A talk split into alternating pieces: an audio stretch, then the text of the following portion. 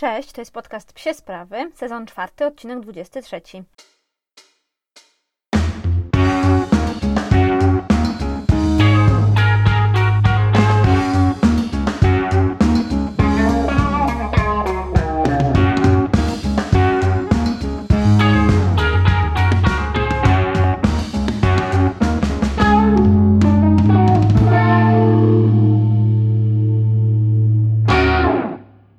Co tam u Was słychać? U nas słuchajcie bardzo, bardzo e, pracowite dwa tygodnie, no bo mamy dwa razy zawody przez dwa weekendy.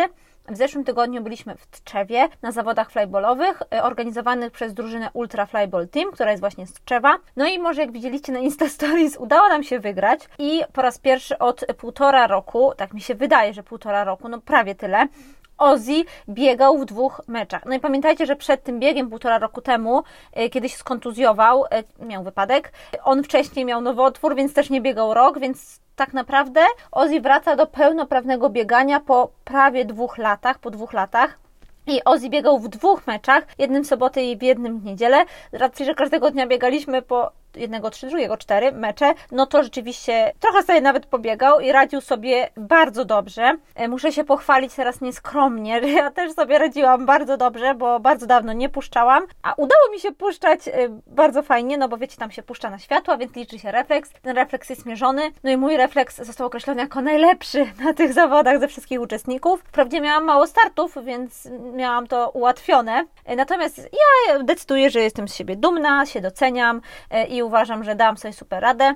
No słuchajcie, jestem z jego naprawdę maksymalnie dumna, mega, mega dumna, ale jednocześnie, jak trochę już mnie znacie słuchając ten podcast, to pewnie wiecie, że jestem taką osobą, która jednocześnie ma świadomość, że nie jest to 100% jego możliwości, nawet nie jest 70% jego możliwości, bo biega jeszcze wolno, niepewnie, ma problemy z pewnością siebie, z motywacją. Y, takie ja mam przemyślenia, słuchajcie. No ale będę jeszcze zbierać sobie je na koniec sezonu, opowiem Wam, jaki jest plan pracy na to, no bo myślę, że wielu osobom w psich sportach to, to pomoże i, i, i da taki obraz, jak ja na przykład pracuję z psem jeśli kogoś to interesuje. Niemniej, no wreszcie pobieg i była to dla mnie bardzo emocjonalne przeżycie, tak a propos ostatniego odcinka. No i do końca myślałam, że tam y, stanę i popłaczę się na starcie, ale jestem taką osobą, która się mega denerwuje przed, y, jak tam wiecie, jeszcze się zaczy prawie zaczyna bieg i tak dalej. I potem już na starcie to jestem maksymalnie skupiona i spokojna. No, więc dam radę, daliśmy radę oboje, wspomogliśmy drużynę, drużyna zajęła pierwsze miejsce, więc no, powiem Wam, lepiej być nie mogło. Lemcio też super biegał, więc a, bo Lemi właśnie biegał na młodych i muszę powiedzieć, że nawet nieźle mu szło. E, no i w ten weekend e, jedziemy na kolejne zawody do Krakowa, na pierwsze ever zawody w Krakowie, organizowane przez drużynę Synergy. No i na tych zawodach też Ozzy będzie miał szansę sobie pobiegać, znowu jest w składzie i Lemcio też będzie sobie biegał na młodych pieskach a po weekendzie wielkie wydarzenie, bo Lemi ma badanie RTG stawów i będziemy sprawdzać, czy wszystko jest ok i czy możemy zacząć e, robić jakieś takie e, bardziej wymagające fizycznie rzeczy z nim, czyli na przykład płytę jako wstęp do boksu, jakieś tam no, bardziej skomplikowane zadania flyballowe, więc też na pewno Wam zrelacjonuję, jak te RTG przebiegło. Mogę Wam potem zrobić jakieś krótkie storiski, jak przygotować pieska do czegoś takiego, jak to wygląda. Jeśli na przykład się zastanawiacie, to będziecie mieli to już po prostu zebrane w jednym miejscu, będzie Wam łatwiej.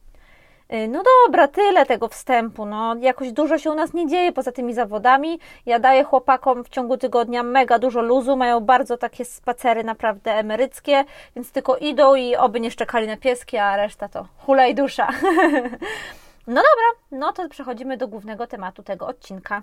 Główny temat dzisiejszego odcinka jest absolutnie na czasie u mnie i myślę, że u wielu osób, e, u wielu osób, które brały w zeszłym roku szczeniaki, bo teraz te szczeniaki są psimi nastolatkami. No właśnie. Dzisiejszy temat to jak żyć z psim nastolatkiem. Po pierwsze, e, nastolatek u psa to stan, nie wiek. Nie da się idealnie stwierdzić, kiedy dany pies jest nastolatkiem, no bo u ludzi można powiedzieć, że kiedy wchodzi w wiek nastoletni, czy nie wiem, ma te 11 lat, tak? E, natomiast tutaj u ludzi to nie jest takie, u psów, przepraszam, to nie jest takie proste i należy to określać raczej symptomatycznie, czyli jakie objawy wskazują na to, że Twój pies wchodzi w wiek dojrzewania. U różnych psów jest to bardzo różnie. Te rasy większe dojrzewają trochę wolniej. Whippety ja zauważyłam, że dojrzewają trochę wolniej. Natomiast jest to bardzo osobnicze przypadki. U każdego psa to jest inaczej.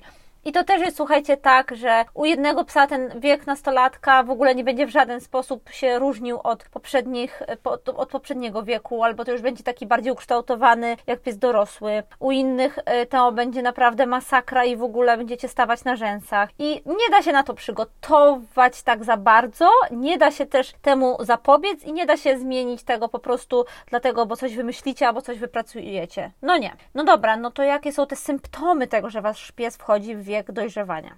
Po pierwsze, zaczyna interesować się płcią przeciwną w wiadomy sposób, i tu chodzi o samce. E, rzeczywiście wtedy może, możecie obserwować takie wzmożone zainteresowanie suczkami, zwłaszcza jeśli wtedy się pojawią cieczki, no to e, niech Bóg nad Wami czuwa po prostu jak nade mną teraz, bo rzeczywiście jest ciężko. Natomiast w przypadku suczek to jest trochę łatwiej, bo one nie są bardziej zainteresowane płcią przeciwną, wprost przeciwnie. One stają się bardziej nerwowe w takich relacjach, zwłaszcza przed cieczką. One tego e, samca wręcz tam odganiają, nie chcą mieć nic wspólnego przed samą cieczką, no bo jak jest cieczka, no to wiadomo, biologia robi swoje. I w ogóle chciałam Wam tylko powiedzieć, że z racji, że ja mam samca i miałam samce, to tutaj będę opowiadać głównie o nich, będzie mi dużo łatwiej. Wiele rad będziecie mogli na pewno przełożyć na suczki i na ich zachowanie. Wiem, że one dużo łatwiej przechodzą ten okres dojrzewania i dużo e, łatwiej, no też oczywiście poza tym okresem cieczki, który jest dla nich trudny, e, przechodzą przez różne tam bunty nastoletnie, można tak powiedzieć. Natomiast jeśli chodzi o te takie bardziej fizjologiczne rzeczy, o których zaraz właśnie powiem, no to będę dużo mówiła jednak o samcach. Zresztą mi się wydaje, że w ogóle ma, więcej mamy samców. Druga rzecz, taki symptom, objaw dojrzewania, no to takie zawąchiwanie się na spacerach, z czym się często wiąże ciągnięcie. I ja, słuchajcie, właśnie miałam ten case, że w pewnym momencie, Lemi nigdy nie, nie był takim psem, który chodził jakoś turbo mega spokojnie na smyczy i w ogóle przy nodze i tak dalej. To nie było w żadnym żadnym moim celem i ja też o tym nie myślałam w ten sposób. Po to mam linkę, żeby pies sobie wąchał i niuchał, a jak musi iść ze mną przy nodze, no to wtedy po prostu tę linkę ściągam. I to dla niego nie było jakieś trudne. Natomiast od jakiegoś czasu zauważyłam, że strasznie mi ciągnie na smyczy, zawąchuje się na tych spacerach i ja oczywiście jak to ja, mm, pierwsza myśl no to, że jest niegrzeczny, nie słucha, że coś mu się wymyśliło i tak dalej. No nie wymyśliło mu się, tylko mu się dojrzało i po prostu te wszystkie zapachy, te trawki obsikane i tak dalej, go mega, mega nęciły, więc do nich ciągnął, bo to było dla niego ogromnie ważne, żeby tam podejść. I zresztą spróbuję Wam nagrać, jak to wygląda, chociaż to jest ciężkie, jak ma się w jednej ręce smycza, w drugiej telefon, ale rzeczywiście on ciągnie w taki charakterystyczny sposób, że po prostu musi w tej sekundzie do tego danego miejsca podejść. On nie ciągnie ogólnie na smyczy, tylko ciągnie właśnie w kierunku tych miejsc. Oprócz tego na pewno takim objawem jest to, że psy liżą mocz i ślady zostawione przez inne psy. Jeśli, są, jeśli jest to cieczka, no to oczywiście te plamy są dla psów już maksymalnie wabiące. Natomiast pamiętajcie, że jeśli suka oddaje mocz, będąc w cieczce lub będąc będąc w okolicach, okolicach cieczki, to też te hormony gdzieś tam się wydzielają, więc no psy po prostu samce liżą ten mocz, no nie jest to najfajniejsza rzecz, jaką chciałam powiedzieć w tym podcaście. No i charakterystycznie tak cmokają pyskiem, przetwarzają zapach, przetwarzają te hormony. To na pewno mm, mogliście zauważyć, jeśli macie samce, e, które, które właśnie tak robią. Nawet Ozzy, który jest wykastrowany tak robi, więc to nie ma tutaj też za bardzo y, to, że pies ciągle ma jądra, tak, i może się rozmnażać. Natomiast tutaj w tym wieku dojrzewania ja zauważyłam, że dla Lemiego po prostu to cmokanie tym ryjem to jest teraz najważniejsza czynność na świecie. Ważniejsza niż jedzenie, siku, wszystko. Po prostu on musi na każdym spacerze sobie podejść gdzieś i trochę na tą trawą podsmokać. No i ostatnia rzecz, słuchajcie, i myślę, że to będzie dla Was najważniejsze i bardzo wiele osób teraz uzna, okej, okay, to jednak mój pies dojrzewa, po prostu zapomina swoje imię i wszystko, czego się nauczył. I słuchajcie, tutaj właśnie jest nastoletni pies pogrzebany, bo nagle nasz kochany, mądry szczeniaczek, co miał naturalny aport, Lemi, i przywołanie Lemi i wszystkie siady i hopy, no przestaje w ogóle wiedzieć o co ho, bo jajka i sunie i albo jest ucieczka. No i to jest bardzo trudne i myślę, że to jest taki etap, który też y, ludzcy rodzice przechodzą, kiedy nagle nastolatek dorasta i już nie chce spędzać czasu z mamą i z tatą, tylko ze znajomymi i już y, w dupie ma wszystkie polecenia, tylko on po prostu chce robić swoje, on ma swoje pomysły na życie. No i właśnie, słuchajcie, tak to jest, y, że w tym wieku nastoletnim te nasze psy też mają własny pomysł na życie. No i ja od razu powiem, y, że z tego co słyszę i wiem właśnie, to też przed chwilą Wam mówiłam, że z chłopakami jest dużo, dużo trudniej na tym etapie. Więc jeśli piesior spełnia wszystkie powyższe akcje, no to już wiecie, że ci od dziewczynek mają trochę łatwiej. Naprawdę ze wszystkimi, z którymi rozmawiałam, tę te, tezę potwierdziłam, że rzeczywiście z dziewczynami jest po prostu łatwiej. A u chłopaków, jak wchodzi to dojrzewanie, no i nie daj Boże, właśnie będzie jakaś cieczka, tak jak u mnie na przykład na osiedlu, no to się robi, robi się ciężko I słuchajcie, we wszystkich poradnikach przeczytacie, że to, co wypracujecie przed wiekiem nastoletnim, pomoże Wam go lepiej przejść i bez szwanku wejść w dorosłość. Tak, jakbyście z psem nic nie robili, żadnego przywołania, żadnej, żadnej pracy, motywacji i tak dalej, to to rzeczywiście w tym wieku dojrzewania będziecie mieli przekichane, bo będzie się pracowało 100 razy gorzej, a potem możecie w efekcie dostać psa, który jako dorosły rzeczywiście jest psem nienauczonym niczego. Może być taki efekt. Natomiast to też nie jest tak, że, że rzeczywiście, jeśli nawet odrobicie w 100% tę pracę domową, to ten wiek nastoletni nie przyjdzie, będzie łatwiejszy, później, nie wiem, będzie Wam e, łatwiej pracować z psem dorosłym. To nigdy nie jest tak zero-jedynkowo, bo rzeczywiście on może być bardzo różny.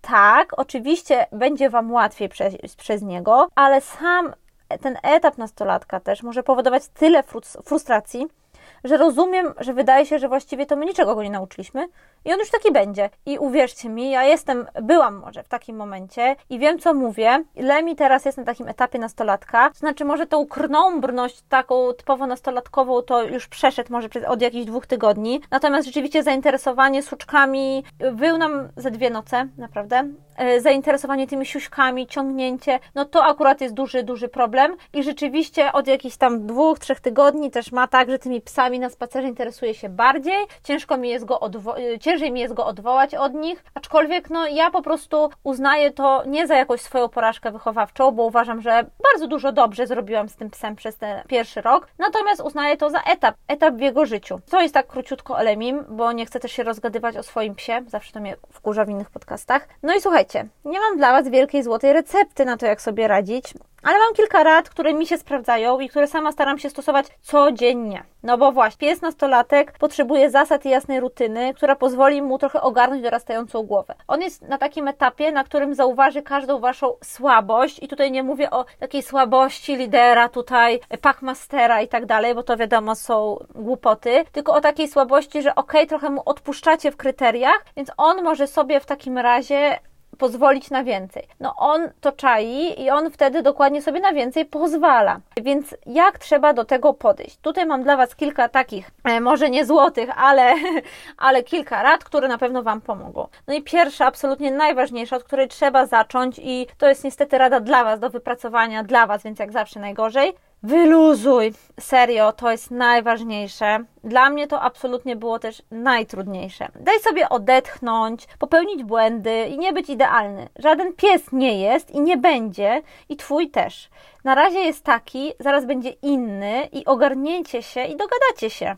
Będzie to wymagało pracy, cierpliwości i precyzji, ale dacie radę. Tylko takie myślenie może Was popchnąć dalej, zamiast zatrzymywać w takim miejscu złości, smutku, frustracji, zdenerwowania. No, wiem, że to jest taka najgłupsza rada, jaką zawsze można dać, czyli myśl pozytywnie i nie martw się, ale ja myślę, że jeśli po prostu zluzujecie trochę i te kryteria opuścicie, a jednocześnie będziecie pilnować ich systematyczności, no to wszystko się uda. Pamiętajcie też, że te Wasze emocje grają ogromną rolę w życiu psa, o czym rozmawialiśmy w ostatnim odcinku, więc jeśli wydacie z siebie spokój, to ten spokój mu się udzieli. Druga rada. Zastanów się, co jara Twojego psa. Nowego psa. A dlaczego nowego? No, bo to jest trochę nowy pies. To jest nowy pies nastolatek, który ma może nowe potrzeby, może nowe wymagania i może nowe pasje. Być może kiedyś się lepiej nagradzał jedzonkiem, a teraz lepiej nagradza się zabawką. Pamiętajcie, żeby najpierw zidentyfikować to na nowo po prostu, a potem mieć ze sobą na spacerach i wykorzystać jako kartę przetargową w stresujących sytuacjach. Czyli jeśli Wasz pies wcześniej super pracował na smaczki, a teraz nagle te smaczki przeszły,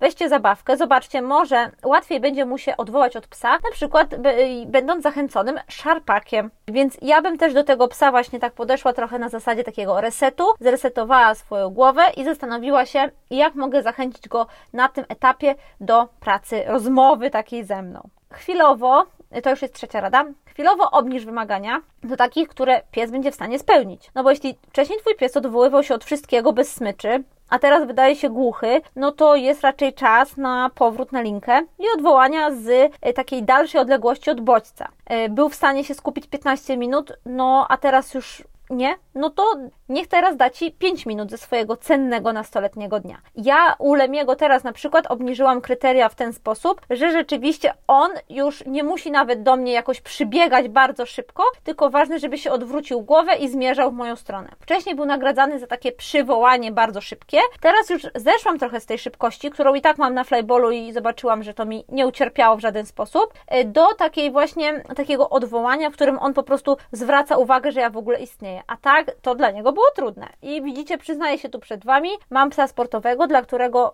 kontakt ze mną na podwórku teraz, na zewnątrz, nie jest taki oczywisty.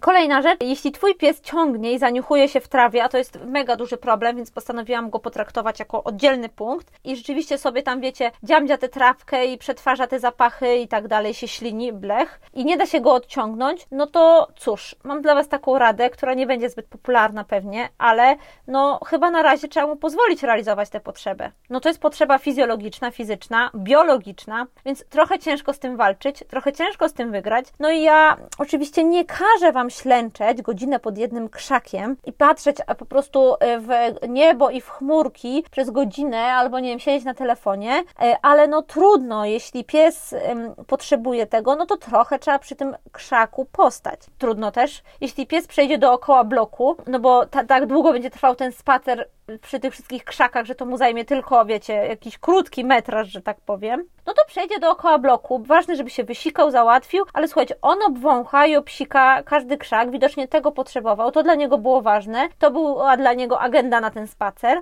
No i jest szansa, że jutro pójdzie dalej, no bo tu już wszystko obwąchane, obsikane, już idę dalej na, na sprawdzenie, co tam się dalej dzieje. No i pamiętajcie, że warto tego psa wspierać, nagradzać, jeśli rzeczywiście zrezygnuje z tej potrzeby biologicznej, fizjologicznej i skupi się na Was. Kolejna sprawa jest taka, że oczywiście tego psa nie ciągniemy, natomiast jeśli rzeczywiście już jest trochę za długo i ta sytuacja trwa naprawdę długo, ja dzisiaj na przykład tak miałam, jak Lemi się gapił na psa, to podeszłam do niego na smyczy to znaczy trzymałam ciągle smycz w dłoni i zbliżałam się, jakby nie ciągnęłam smyczy, tylko zbliżałam się do niego skracając smycz. Naprawdę, jak byłam prawie u niego pod nosem, to dopiero odwołałam go na smaczek i nagrodziłam i poszliśmy dalej. No i co? No nic się nie stało. Ojejku, odwołałam psa z 20 centymetrów. Naprawdę moje ego trenerskie od tego nie ucierpiało, a jemu było 100 razy łatwiej niż jak go ciągnęłam za smyczek, po prostu jakiegoś wołał karet. Kolejna rada, wykorzystaj nagrodę środowiskową dla osiągnięcia swoich rezultatów. O tym będę mówiła, bo jest to, mm, jest to fajna rzecz, o której sobie niedawno tak trochę bardziej doczytałam. Natomiast na wstępie powiem Wam teraz tylko, że to jest, to jest e, taka nagroda, którą e, chcemy psu wydać za rezygnację z czegoś, czego, co on bardzo chciał. I chodzi mi tutaj o taką sytuację, że na przykład Twój pies e, ciągnie, nie słuchacie, nawet na Ciebie nie patrzy, tylko ciągnie do jakichś sików no to postaraj się go skupić na chwilkę, nawet na sekundeczkę i jeszcze, rzeczywiście jeśli spojrzy na Ciebie i tego na przykład smaczka weźmie za to spojrzenie, czyli jest gdzieś tam skupiony, chce pracować, y, no to wtedy nagradzasz go czym? No tymi sikami. Zwalniasz go do tych sików. Czyli on sobie pomyśli, okej, okay, lazłem tam do tych sików, mega było mi to potrzebne, no straszliwie chciałem, no tutaj się odwołałem, bo kazała, no bab styl jeden, ale kurczę, ja się odwołałem i mogę jednak pociągnąć do tych sików, czyli tak strasznie chciałem i się udało. No więc y, moim zdaniem to jest coś, o czym będziemy więcej mówić, bo to jest fajna metoda treningowa. Natomiast już na ten moment y, możecie sobie y, gdzieś tam po, poczytać, o, poczytać o tym, posłuchać i zastanowić się, jak Wy byście chcieli właśnie nagrodzić Waszego psa za rezygnację z czegoś takiego bardzo dla niego, mm, bardzo dla niego ważnego, właśnie dokładnie tym bodźcem. No dobra, mam nadzieję, że to słuchajcie, jakoś tak z sensem opowiedziałam, bo chcę o tym nagrać po prostu większy odcinek, a dzisiaj tylko pokazać e, główny mechanizm. No dobra, i ostatnią taką radą, którą dla Was przygotowałam, jest to, że to jest znowu taki czas, czas nastolatka, na takie zajęcie psiej głowy w domu. Czyli jeśli nie pakowaliście dawno nic do konga albo do topla, nie robiliście żadnych likimat, żadnych zabach węchowych i tak dalej, no to teraz zastanówcie się nad tym, czy by do tego nie wrócić i nie zająć tej psiej głowy w domu, gdzie bodźców jest mniej, gdzie te wyzwania umysłowe będą uszły łatwiej, bo jest mniej rozproszeń i też ta głowa pozwoli się zająć w taki sposób, z jednej strony po, pozwoli popracować głową i się zmęczyć, a z drugiej na przykład przy likimatach zrelaksować i rzeczywiście tym emocjom odpocząć. I na koniec moja ulubiona złota rada, takie pocieszenie dla Was, to minie. Ten pies naprawdę z tego wyrośnie. Za chwilę nie będziecie o tym pamiętać, będziecie to może wspominać przez chwilkę, natomiast nie pozostanie to w Waszej pamięci na długo, bo jeśli zastosujecie się do tych rad, popracujecie sobie trochę z psem, przemyślicie sobie Waszą relację i też przede wszystkim wyluzujecie, no to naprawdę efekty mogą być bardzo dobre i za chwilę będziecie mieli wspaniałego dorosłego psa. Dobrze, no to wszystko. Dziękuję Wam bardzo za słuchanie tego odcinka i zapraszam do następnego.